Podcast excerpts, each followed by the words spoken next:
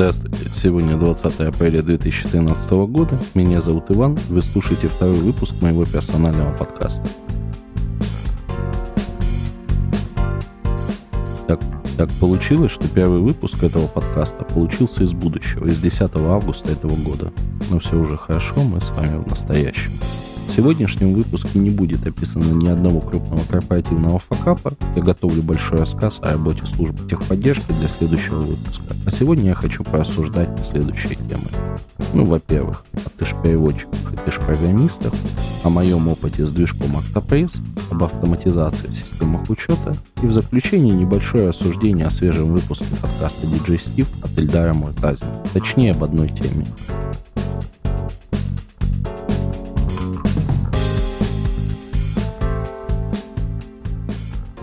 Ну что, начнем? Во-первых, первая самая тема, да? Начну с небольшого злословия. Мой друг 4 месяца назад уехал работать в Китайскую Народную Республику переводчиком. Уехал он работать в представительство одной российской компании. Так как это было его первое серьезное место работы, он достаточно сильно нервничал, и вечерами за чашечкой свежесваренного латте мы с ним обсуждали приватности корпоративного быта в современном, так сказать, карьеростроении в условиях российской действительности на дистанции более 9000 километров от Кремля, то есть от идеальных условий. За несколько дней до отлета Альфа рассказал мне одну мансу про тыш-переводчика. Ссылку на полный текст этой мансы вы можете увидеть в шоу-нотах. Мы с супругой мило позубоскалили на эту тему, вспоминая, что кроме тыш-переводчика бывают еще тыш-компьютерщики, тыш-жены программистов, и прочие такие же тыш-специалисты. И на этой милой ноте разошлись. Тут даже не знаю, как дальше сказать, шло время. Да. Каждый месяц, как гласят условия визы, Альф возвращался в Россию на несколько дней. И мы имели возможность расспросить товарища о его инвалютной жизни в стране китайских коммунистов. Детали в этом подкасте я не буду описывать, к тому же есть замечательный подкаст «Лаовай», в котором специально живущие в Китае ребята очень интересно и более объемно рассказывают об этом. А вот о некоторых моментах и особенностях российского бизнеса и даже, скорее, отношений внутри российского бизнеса за пределами России я хотел бы рассказать в этой теме. Вообще, в самом начале, я часто говорил Альфу о том, что любая работа в разрезе стройки, стартапа и прочих подобных трудовых глупостей требует самоотдачи на 200% с хвостиком. Да и сам он парень не глупый, это все отлично понимает. Но общаясь с Альфом каждый раз, я вспоминаю историю о тыш-переводчике. Что? Перевести инструкцию к чайнику или установить в супермаркете лоток с товаром? Тыш-переводчик. На самом деле, эта картина, конечно же, не в таком гротеске, часто видится в любой российской компании. Тыш-программисты, тыш-юристы, тыш-черт знает кто еще. У нас в почете. Нарисуйте 7 красных линий, 3 зеленым цветом, 1 красную и 3 прозрачных. Вы же профессионал.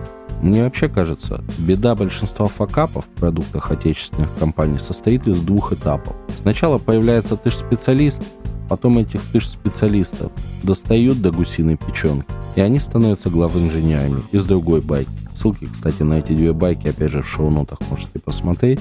Так вот, эти главинженеров, по идее, за их пофигизм в своей профессии хочется бить палками, но только непонятно, за что именно. С другой стороны, мы все тут знаем, что в компании всегда есть добрый парень, который может помочь с отчетом, с Excel, с одеколоном перед совещанием и сделать презентацию, потому что такой завал. Правда, бывает и иначе. Но вы же специалисты, ваши доводы лишь отговорки и лень. Вы нарисуйте 7 красных линий. И хотелось бы, что хотя бы одна была прямая линия в форме котеночка.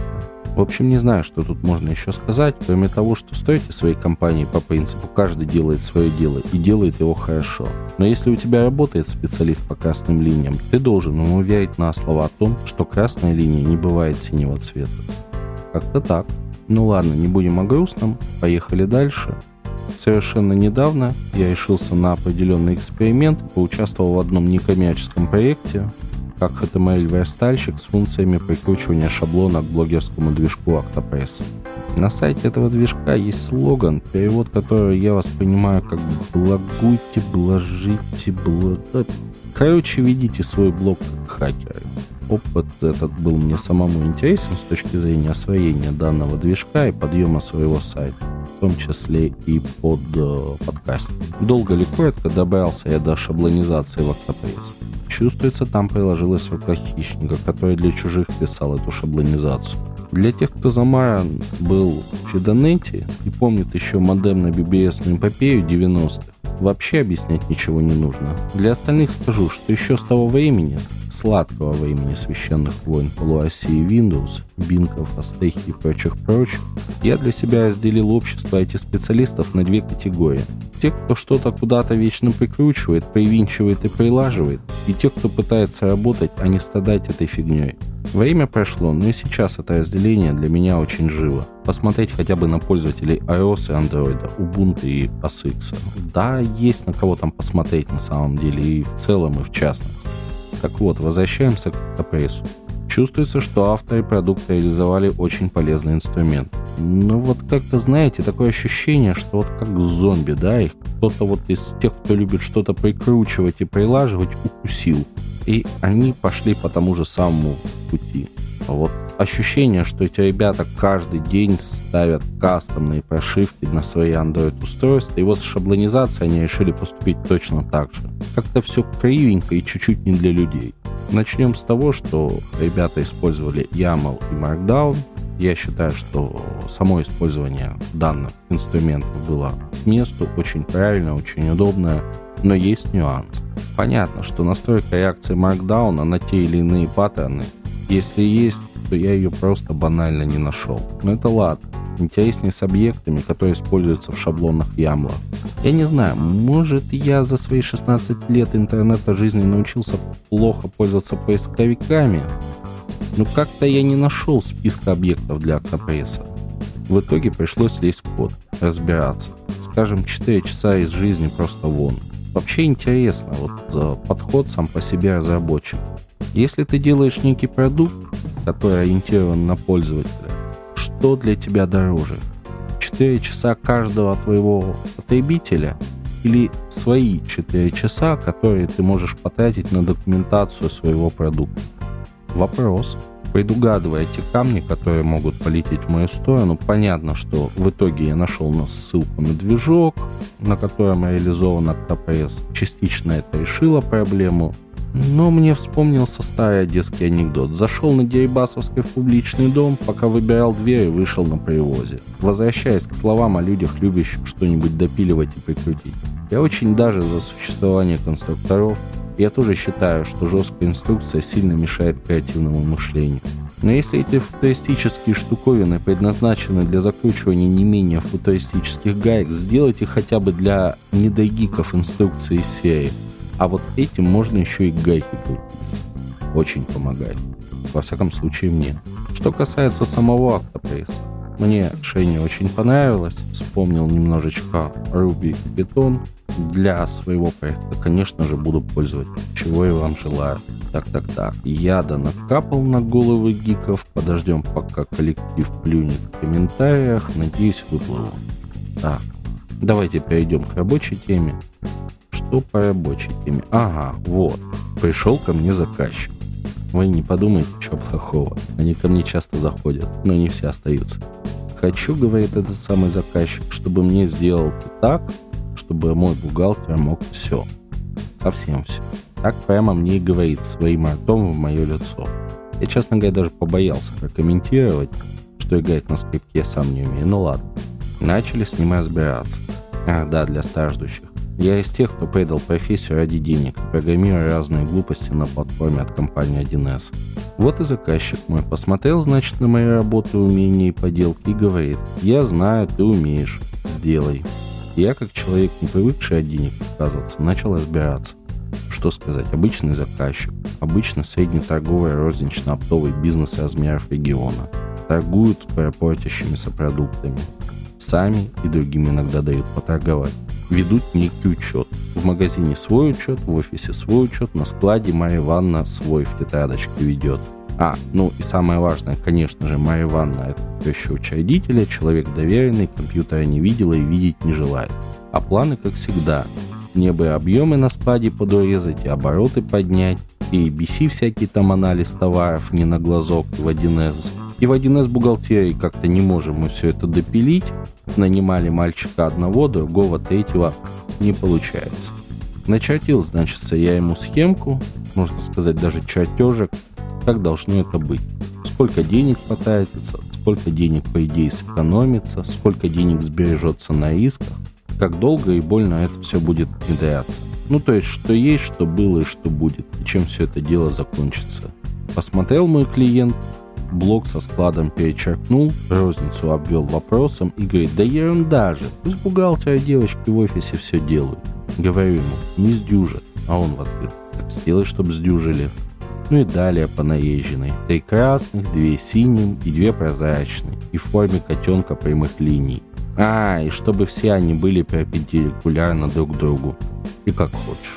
Знаете, я, конечно, раньше думал, что люди, которые у нас в стране бизнесом средним и малым занимаются, не говоря уже о дюже большом, обязательно высокоприбыльном, это люди, решенные критической оценки самих себя и зачатков бинарной логики.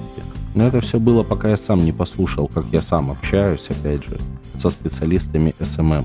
Ну, вы знаете, это такие ребята, которые группы ВКонтакте и прочих одноклассников раскручивают. Вот я сам себя послушал и понял, что баран бараном. С тех пор сделал кое-какие выводы. Вот как мои выводы звучат в данный момент. Надеюсь, вам тоже это будет интересно, и вы как-то сможете этим воспользоваться. Во-первых, даже если заказчик осел, это ваше видение его. Раса разумных ослов, как показывает практика, богаче и перспективнее вас. К тому же, у них на планете, у этой самой расы, живут люди. Причем люди живут, как бы сидят в зоопарках, в горах их там приходуют. Ну, как у нас с ослами ситуация. Факт этот научно доказан. Далее. Ваше видение мира и опыт в процессах учета – это то знание, которое необходимо этой расе. Уже, кстати, расе не обязательно ослов. Так вот, продавая его по реальной цене, а не по цене услуг людей на планете этой расы. Далее. Попытайся объяснить представителю инопланетной культуры, что вы и те люди, которые живут у них на планете, это совершенно не одно и то же. Также и сам попытайся понять, что внешний вид, похожий на осла, не равняет заказчика к тому, кого он тебе напоминает. Ну, то есть, другими словами, нужно постараться отбить у себя и у заказчика видение осла друг к другу. А, ну да, еще маленький момент для успокоения собственной совести и, просто так будет честно, хотя бы про себя имеет смысл извиниться перед заказчиком, что ты его считал ослом. Вот, дальше начинается самое интересное. Условием, что строение глаз у вас с, заказчиком разное, теперь объясните, почему нужно 25 человек, которые будут вести первичные документы, включая мою ванну. И в итоге получите вот такой вот профиль. Профиль нужно посчитать на листочке и сумма приблизительными цифрами. Ага, еще нужно весь этот процесс уместить 20 минут разговора, чтобы ваш заказчик не уснул. Все, теперь называем цену. Что, дорого? Простите, все можете сделать сами, собственно, да. Так тоже можно сказать. Я уже, в принципе, объяснил, как. Найдите исполнителя, у вас же в зоопарках они есть, сидят там.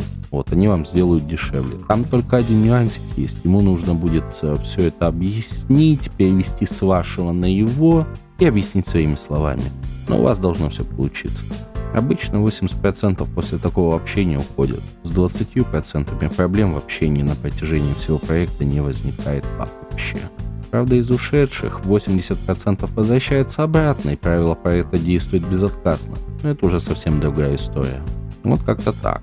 Так, что у нас тут еще было интересного? Ага, вот маленький факапчик все-таки я наковырял. Сегодня слушал DJ Стива с Ильдаром Муртазиным. Ну, маленький крик души. Ильдар, я не девочку. Второй мальчик в твоем подкасте звучит противоестественно. Так, и что за факапчик? Ильдар высказал мнение, что во Владивостоке из центра нашей родины прямое оптоволокно есть только у сотовых операторов. Ильдар, вы не правы. Как же мы жили, по-вашему, тогда до прихода МТС, Мегафона и Билайна, с условием, что они последние 7-9 лет только здесь находятся. К тому же магистральные каналы до сегодняшнего дня приоритетны Ростелекома и Транстелекома. Причем Ростелеком еще старая реинкарнация. Но, зацепив уже эту тему, скажу, что Ильдар рассказывал в своем подкасте о том, что Минсвязи пытается создать некую систему для обеспечения передачи данных в самолет для пользователей. Честно, я тут поддерживаю Ильдара, да, что Минсвязи уже достаточно замарана одним только названием Почта России, и говорить о новом проекте для них должно быть страшно. Что касается наших авиаперевозчиков и вообще людей, связанных с воздухом, да, с небом и пассажирами, я бы предложил для начала реализовать передачу данных, доступную для неокрепшей психики нашей, потребительской серой массы в аэропортах на земле. Ну вот простые примеры. Допустим, в зале вылета во Владивостоке стоимости 10 минут Wi-Fi с очень сомнительным качеством связи составляет на сегодня около 50 рублей. Найти карточку на оплату этого неземного удовольствия в аэропорту невозможно вообще. Приходится звонить друзьям в город, они там находят эту карточку, сообщают номер, ну, в общем, ужас. Аэропорт Хабаровска, зона вылета. 4 сети, ни к одной подключиться невозможно, пароля не знает никто, хотя все подразумевают своими названиями хотспоты. Мне вообще кажется, что данная картина простирается, на расстоянии более 800 километров от МКАДа в любую сторону нашей Родины. Так что, Ильдар, могу вам сказать честно, оптика есть, а интернета в аэропортах нет. Все как всегда. На этой оптимистической ноте хочу закончить сегодняшний выпуск. С вами был Иван. Буду рад вашим комментариям. Подписывайтесь. Делитесь моим подкастом со своими друзьями в соцсетях. До новых встреч.